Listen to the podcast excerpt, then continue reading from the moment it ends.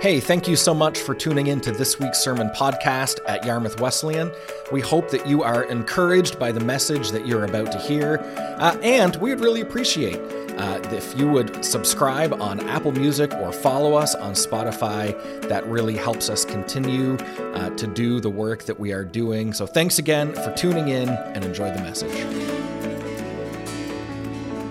Is our God good, church?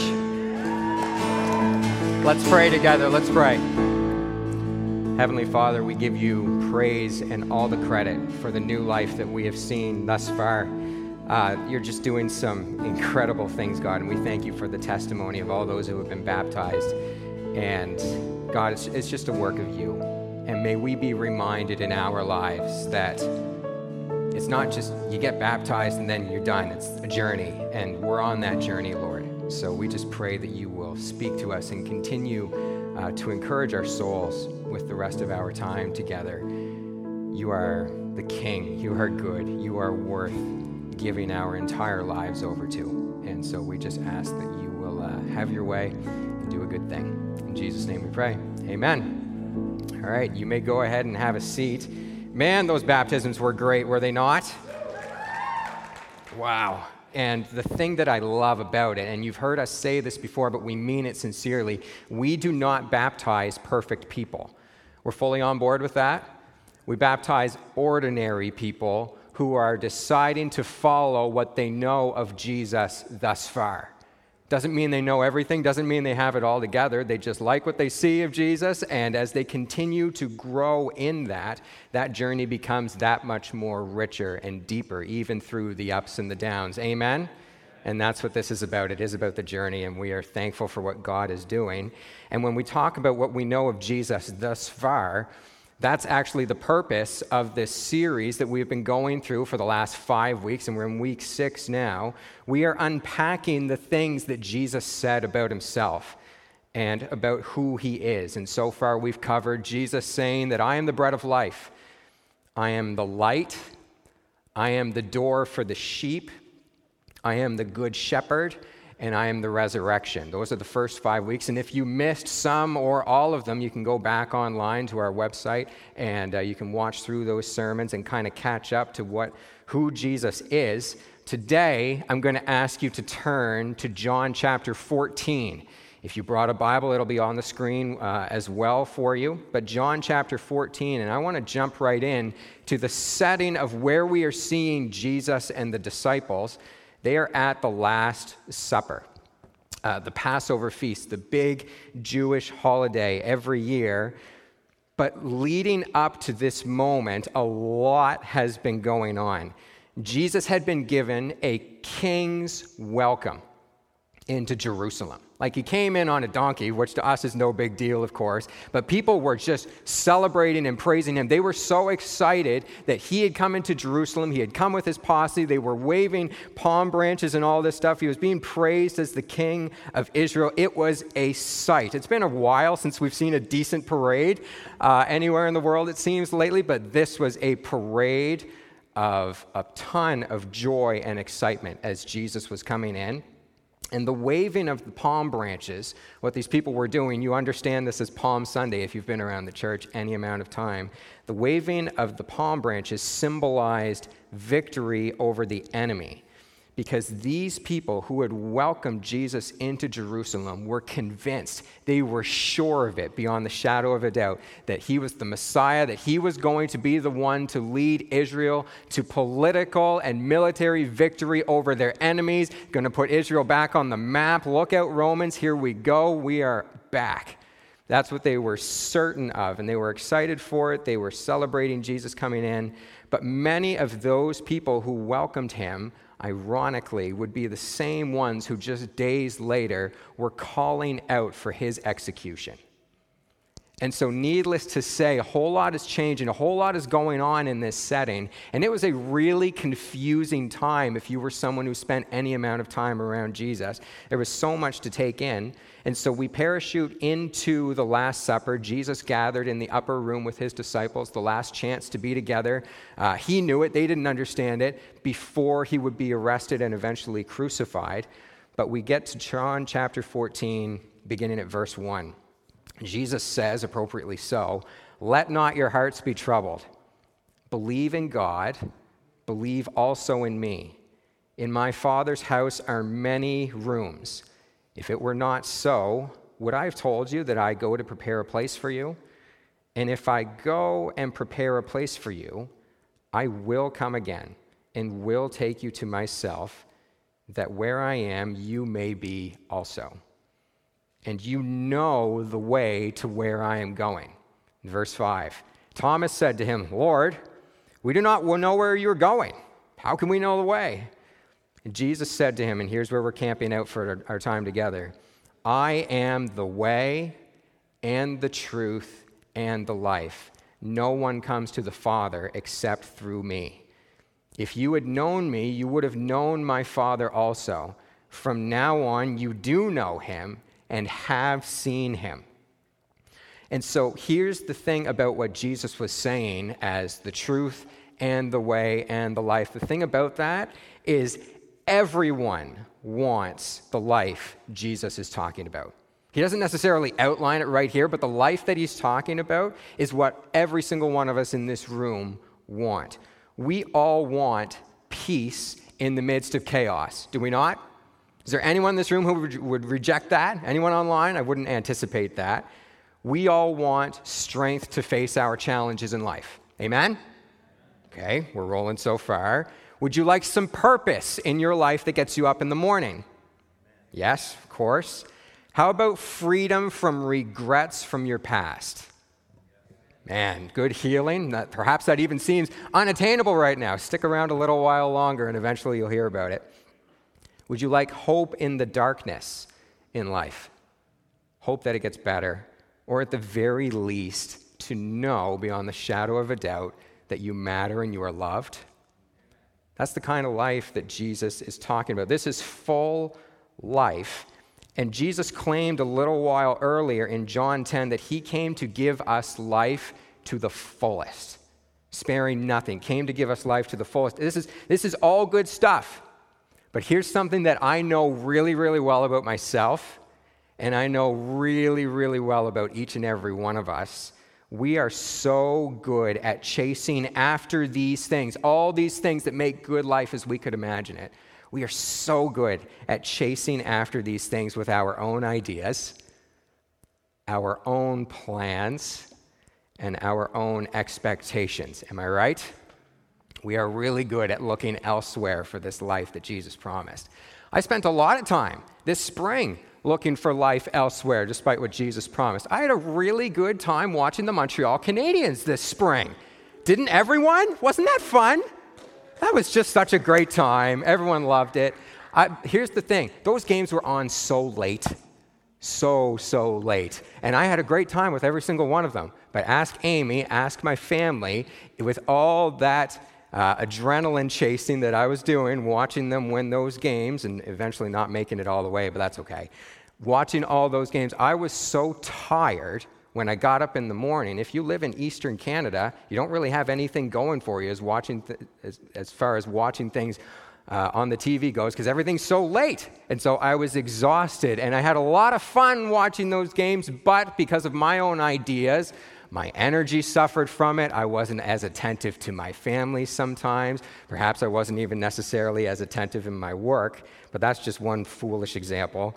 It actually gets quite destructive when we are chasing adrenaline and where we're chasing after the life and all its satisfaction through some far more weighty things like escaping life through drinking, perhaps, or you're looking for love through lots of different partners and just hoping to find the right one, and perhaps some of those relationships aren't always healthy, or you're looking for satisfaction. Sometimes we do this through things that can fill us like food. Well, if you're looking for satisfaction through food, that can quickly turn into too much food. Or spending, if you get the newest thing, the latest thing, one more thing, it turns into not just a little spending, a lot of spending, and so on and so forth. And eventually, we get caught up in things we shouldn't. Perhaps we have too much time on social media. All these things that maybe you're thinking, if I get just a little more of this or just the, the, right, the right angle of it, then I will have this satisfaction that I'm looking for in life. Maybe it'll fill that void that you've got, it'll fill whatever it is that you might be looking for. The problem is that our plans, our efforts, the things that we tend to turn to in life instead of Jesus, they don't actually give us what we need. We might mean really well with them. We might be really hopeful. We might anticipate that they could, but they usually end up actually getting us further away from what we need. And so there's Jesus saying, just kind of redirecting everyone to himself, saying, I'm the life. It's all right here. I'm here for you. I'm everything you need. And this should actually be the easiest decision for any of us in life. For Jesus to stand in front of us and say, I am everything you need, we should be able to say, That sounds awesome. I'm with you. Close the book. Let's close in prayer. We're done for the night. It should be that simple, should it not? It doesn't really have to be that complicated. However, the problem is that you and I often tend to resist either the Jesus way or the Jesus truth. Because he didn't just say, I'm the life, I am the way and the truth and the life. There's a whole lot more to it. We see that the, the disciples resisted these things with Jesus, even they did. They resisted the way of Jesus because they were convinced he was going to be their hero. He w- they were convinced he was going to be their political guy who would put Israel back on the map, make everything okay again. But as they came into Jerusalem, they had that triumphal entry. They were excited. They, you know, they would have been on cloud nine looking at each other like shaking, going, This is amazing. The coolest thing they'd ever seen. But then Jesus started saying some really weird things about how he wasn't always going to be around and things were going to change. And that would have really rattled them, and they would have seen that maybe this isn't what we actually thought it was going to be. They resisted the way of Jesus, but they also resisted the truth too. Because again, in verse 7, Jesus said, If you had known me, you would have known my Father also. From now on, you do know him and have seen him. Like, I'm right here, guys. If you've seen me, you've seen the Father. Verse 8 Philip. Philip said to him, Lord, show us the Father, and it is enough for us. Like, buddy, Philip, I'm right here. I'm right in front of you. You've seen everything you have needed to see. You have seen the Father if you've looked at me. Even though they'd seen Jesus, even though the truth was right in front of them. And we get this, we know how to do this. They resisted. The problem for the disciples is as they grew up waiting for and eventually meeting the Messiah, they developed their own expectations along the way of what that was going to be like. They had their thoughts of what the Messiah was going to do, how he was going to operate, and then, to their disappointment, their expectations didn't work out to the point where they all had their own understanding of Jesus, but as soon as he was arrested, as soon as visibly before their eyes Jesus was arrested and everything started to turn, they all bailed. They were gone, out, just like that. They didn't stick around. When we come to Jesus, or even if we just observe from a distance. Like maybe you're in church and you're thinking, I don't really know what all this about is about, but I just kind of want to check it out and, and get a feel for it and see if I can understand a little bit of what's going on. That's great. We're glad you're here. When we come to Jesus, or if we just observe him, we form our own expectations of him as well. Sometimes they're, sometimes they're accurate and sometimes they're not. Like maybe you think of Jesus and you love the truth side of it and you think, oh, I would get a kick out of believing the right things and following the rules. Like if you're a rule follower, perfect. Excellent, you're on your way. With that, it's actually very possible to lose sight of Jesus' manner of life, just how he lived. We can have inaccurate expectations. Like, you can come to church for a long time. You can be a Christian for a long time. You can follow Jesus for a long time, believe all the right things, say all the right stuff, read your Bible every day, pray every day. All of these things that perhaps you've heard and have just decided, okay, so that's how to do it. You could do all these things and still be frustrated by being a broken person. Have you noticed that? Man, like, why is that? That drives me nuts sometimes. I do it too. You can try your hardest, try to have everything lined up, and still get discouraged at your core because you just, you know, you're not good enough despite how hard you try to be good. Is that resonating? We can follow that? In that moment, you and I need more. We need more than just the truth. Or perhaps you could, you might uh, resonate with the other side of it, and maybe you love that Jesus is all about love and grace, and he is invitational, and he welcomes anyone in. Doesn't matter what's going on, but you bristle at the idea that he is the one who has set what truth is, and that as much as me, we might like, you and I don't get a say in the matter of what truth is. Or maybe you think j- truth just isn't even all that important to begin with. Why bother? Let's just love Jesus and treat each other well and be, and be good people.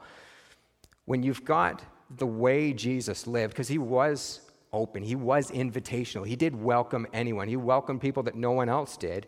When you've got the way Jesus lived without his truth, you get all the smiles, we get all the warm and fuzzies, but it lacks authority and direction, and it falls apart at the hint of conflict or pain. Because here's how this goes. If you like what you see of Jesus, if you like what you see of, of how he lived, how he operated, you might say, I love following Jesus. I love doing the things that he did. I love Love Week and all that kind of stuff, and it's great. But what if Jesus gets to the point where he says, Great, I'm glad you're in, I'm glad you love all this stuff. Now let's get to work on not lusting after other people. Hang on. Or he says, Let's get to work on your budget. Can we put some generosity in there with your money? Hang on. I didn't, I didn't sign up for that. I just love doing the Jesus thing. Where did my money come into this? Or heaven forbid, even let's get to work on forgiving the person who hurt you. It's, it, can be, it can be so inviting to say, I'm all the way in on Jesus. And we love how he, how he just displayed who God is. But the second you start to trickle a little bit of truth in there, that can start to be really difficult sometimes. Or perhaps something falls apart in your life and you're angry, and sure, you're happy that Jesus loves you in it, but you still need truth as guidance for what's next. Because when life hurts, we need something to be rooted in, do we not? When something's falling apart, you need something steady that you can cling to, something that you can hold to, because without truth, we lack substance. We need more than just the way. Lots of people live with an incomplete and dysfunctional faith because we're missing chunks of who Jesus is and therefore they might have some life, and some is better than none, if we call it what it is, but it's not the life that Jesus is talking about. He's got something more. He's got, he's got much more for us. John 1, verse 14. And the Word became flesh and dwelt among us. This is talking about Jesus. And the Word became flesh and dwelt among us, and we have seen his glory, glory as of the only Son from the Father. Here it is, full of grace and truth. Full of grace and truth. Here's the thing Jesus is full of grace and truth. He doesn't actually offer just whichever half you prefer. If you only want the truth part, and you're thinking, I'm all in on that, Jesus, let's go. Or you would only like the way and just leave the truth stuff over here and just operate the way Jesus might have. That's not what he offers. He is full of both. He is all the way in on the truth, all the way in on the way. He's full of each of them. And therefore, the life that he's talking about, the life that he claims to his disciples, is trusting in all of Jesus, every part of him, the way and the truth. Verses 9 to 11. Jesus said to him, he's responding to Philip, Have I been with you so long and you still do not know me, Philip? Whoever has seen me has seen the Father. How can you say, Show us the Father? Do you not believe that I am the Father and the Father is in me? The words that I say to you, I do not speak on my own authority but the Father who dwells in me does his works. Believe me that I am in the Father, and the Father is in me, or else believe on account of the works themselves. Trusting all of Jesus. not just part of Him, trusting all of Jesus is the way to who God really is. Trusting everything about Jesus, not just parts, everything about Him is how you and I, in our ordinary lives, get to God. And God, to bring it full circle, wants to bless us with full life. The stuff that you and I love to chase in other parts of this world, looking for other things to satisfy, looking for other things to cure what ails us. God wants to bless us with the full life. And how He does that is when we trust all of Jesus to make us complete instead of looking to these other things. This might be news. This might be brand new information for you right now of you can be complete. Whatever it is that you might be holding in your back pocket thinking that is not enough in me and I wish it was different, you can be complete by trusting entirely in all of Jesus. That is good news. That is good news because he has already done the hard work of it. He has already died. He has already risen again. He lays it out for us freely. So, if you tend to be legalistic, if you tend to be by the book and pretty rigid, Jesus wants to add some grace to that mix in your life to let you be able to breathe and rest. Because that's what grace does. Grace allows us to catch up a little bit, to take a step back, to just kind of look around and breathe deeply. Because when grace is involved, you and I don't have to try so hard anymore. You don't have to be all put together. You don't have to be the smartest kid in your class. You don't have to score the most goals or make the most baskets. You don't have to be the most popular. You don't have to be the wisest. You don't have to be anything. You can just be loved by who God is because Jesus is the way to that. It's just, and that's me. I'm, I'm a truth guy by default. I'm also a perfectionist, which is a rotten combo if you really think of it. So I tend to be really, really hard on myself. And I have spent a lot of time, even in, in 25 years of following Jesus, a lot of time of trying really hard to be good enough. I've wasted so much energy just failing over and over and over again and being frustrated with myself. And, and just and it's only been the last couple of years and i wish i could recall right now how he did it what he said it through but it's just been the last couple of years. It might have been alpha. Take alpha. Alpha's great. That God has implanted on my heart that there is even grace for me. Because it's easy to look and say, well, we all need grace, but not necessarily believe it for ourselves. He's been working on my heart of Dave. Like, stop living in your shame. Stop believing everything else and trying to earn your way and just accept that you are loved and accept that I've already done it for you. I have a pretty thick head with that. He's working on me a lot. I think it's getting somewhere. I'm banking on it getting somewhere. But man, in the moments where I believe him and, and welcome that, and I realize I don't have to try so hard anymore, church, that is life. That is freedom, and I'm glad for that freedom in Jesus and you can take Dave and me out of that and, and replace it with your name and you, and it's the same thing. It's for all of us. Jesus is enough. If you tend to be grace only and you're thinking, ah, I love church, I love being here, I, I feel encouraged, and I love singing the songs, I just feel so good when I leave, and you feel Jesus just tapping you on the shoulder because he wants to he wants to take you deeper and you might be resisting it. please, at the very least, have the conversation with him. At the very least, see what he might want to do to birth something new and beautiful in your life. That you and I can't get when we're just watching from the outside. That's one of the things I love about Celebrate Recovery. People come in broken and they know it. we all know it. And so often people come in and, and they say, if, when they, whenever they decide to open up, here's why I'm here. And usually it's an, an outer expression of some sort of hurt or habit, hang up, some sort of pain. But as, as they start to work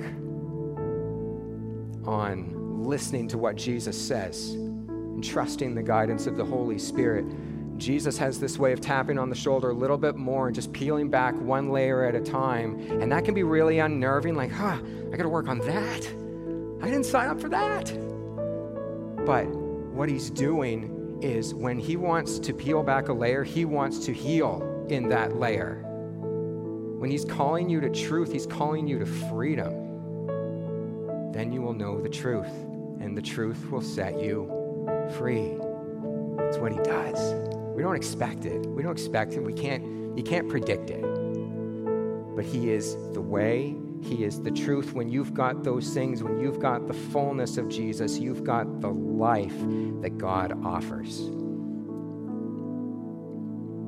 Life in Jesus is going to look very different for all of us as far as our circumstances go. We can all have life. And I, I everyone, we can all have life. It doesn't matter how old you are, it doesn't matter what you have done or what you haven't done, or even if you're brand new to all of this, you don't fully understand it.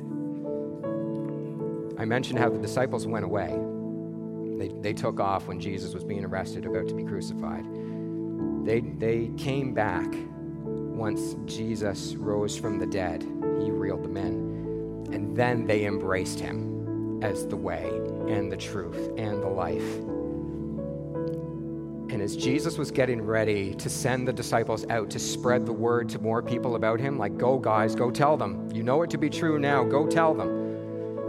Peter was really concerned momentarily on whether all of them, all these disciples, would be on the same playing field. Like, are we all going to have the same assignment? Is it going to work out the same way for each and every one of us? Is life for me, Jesus, going to be the same as life for this guy? And Jesus just, he, he said to him, like, mm, it's not the point. Peter, I'll take care of them. You focus on me.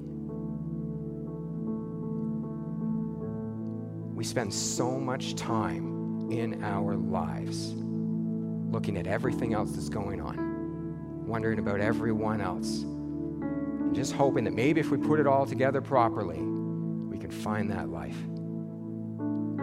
Peter trusted what Jesus said to him, and he went on to have some pretty significant things go on. Not all easy, but life to the full. Church, if we believe and trust that Jesus is the way and the truth, there's our life.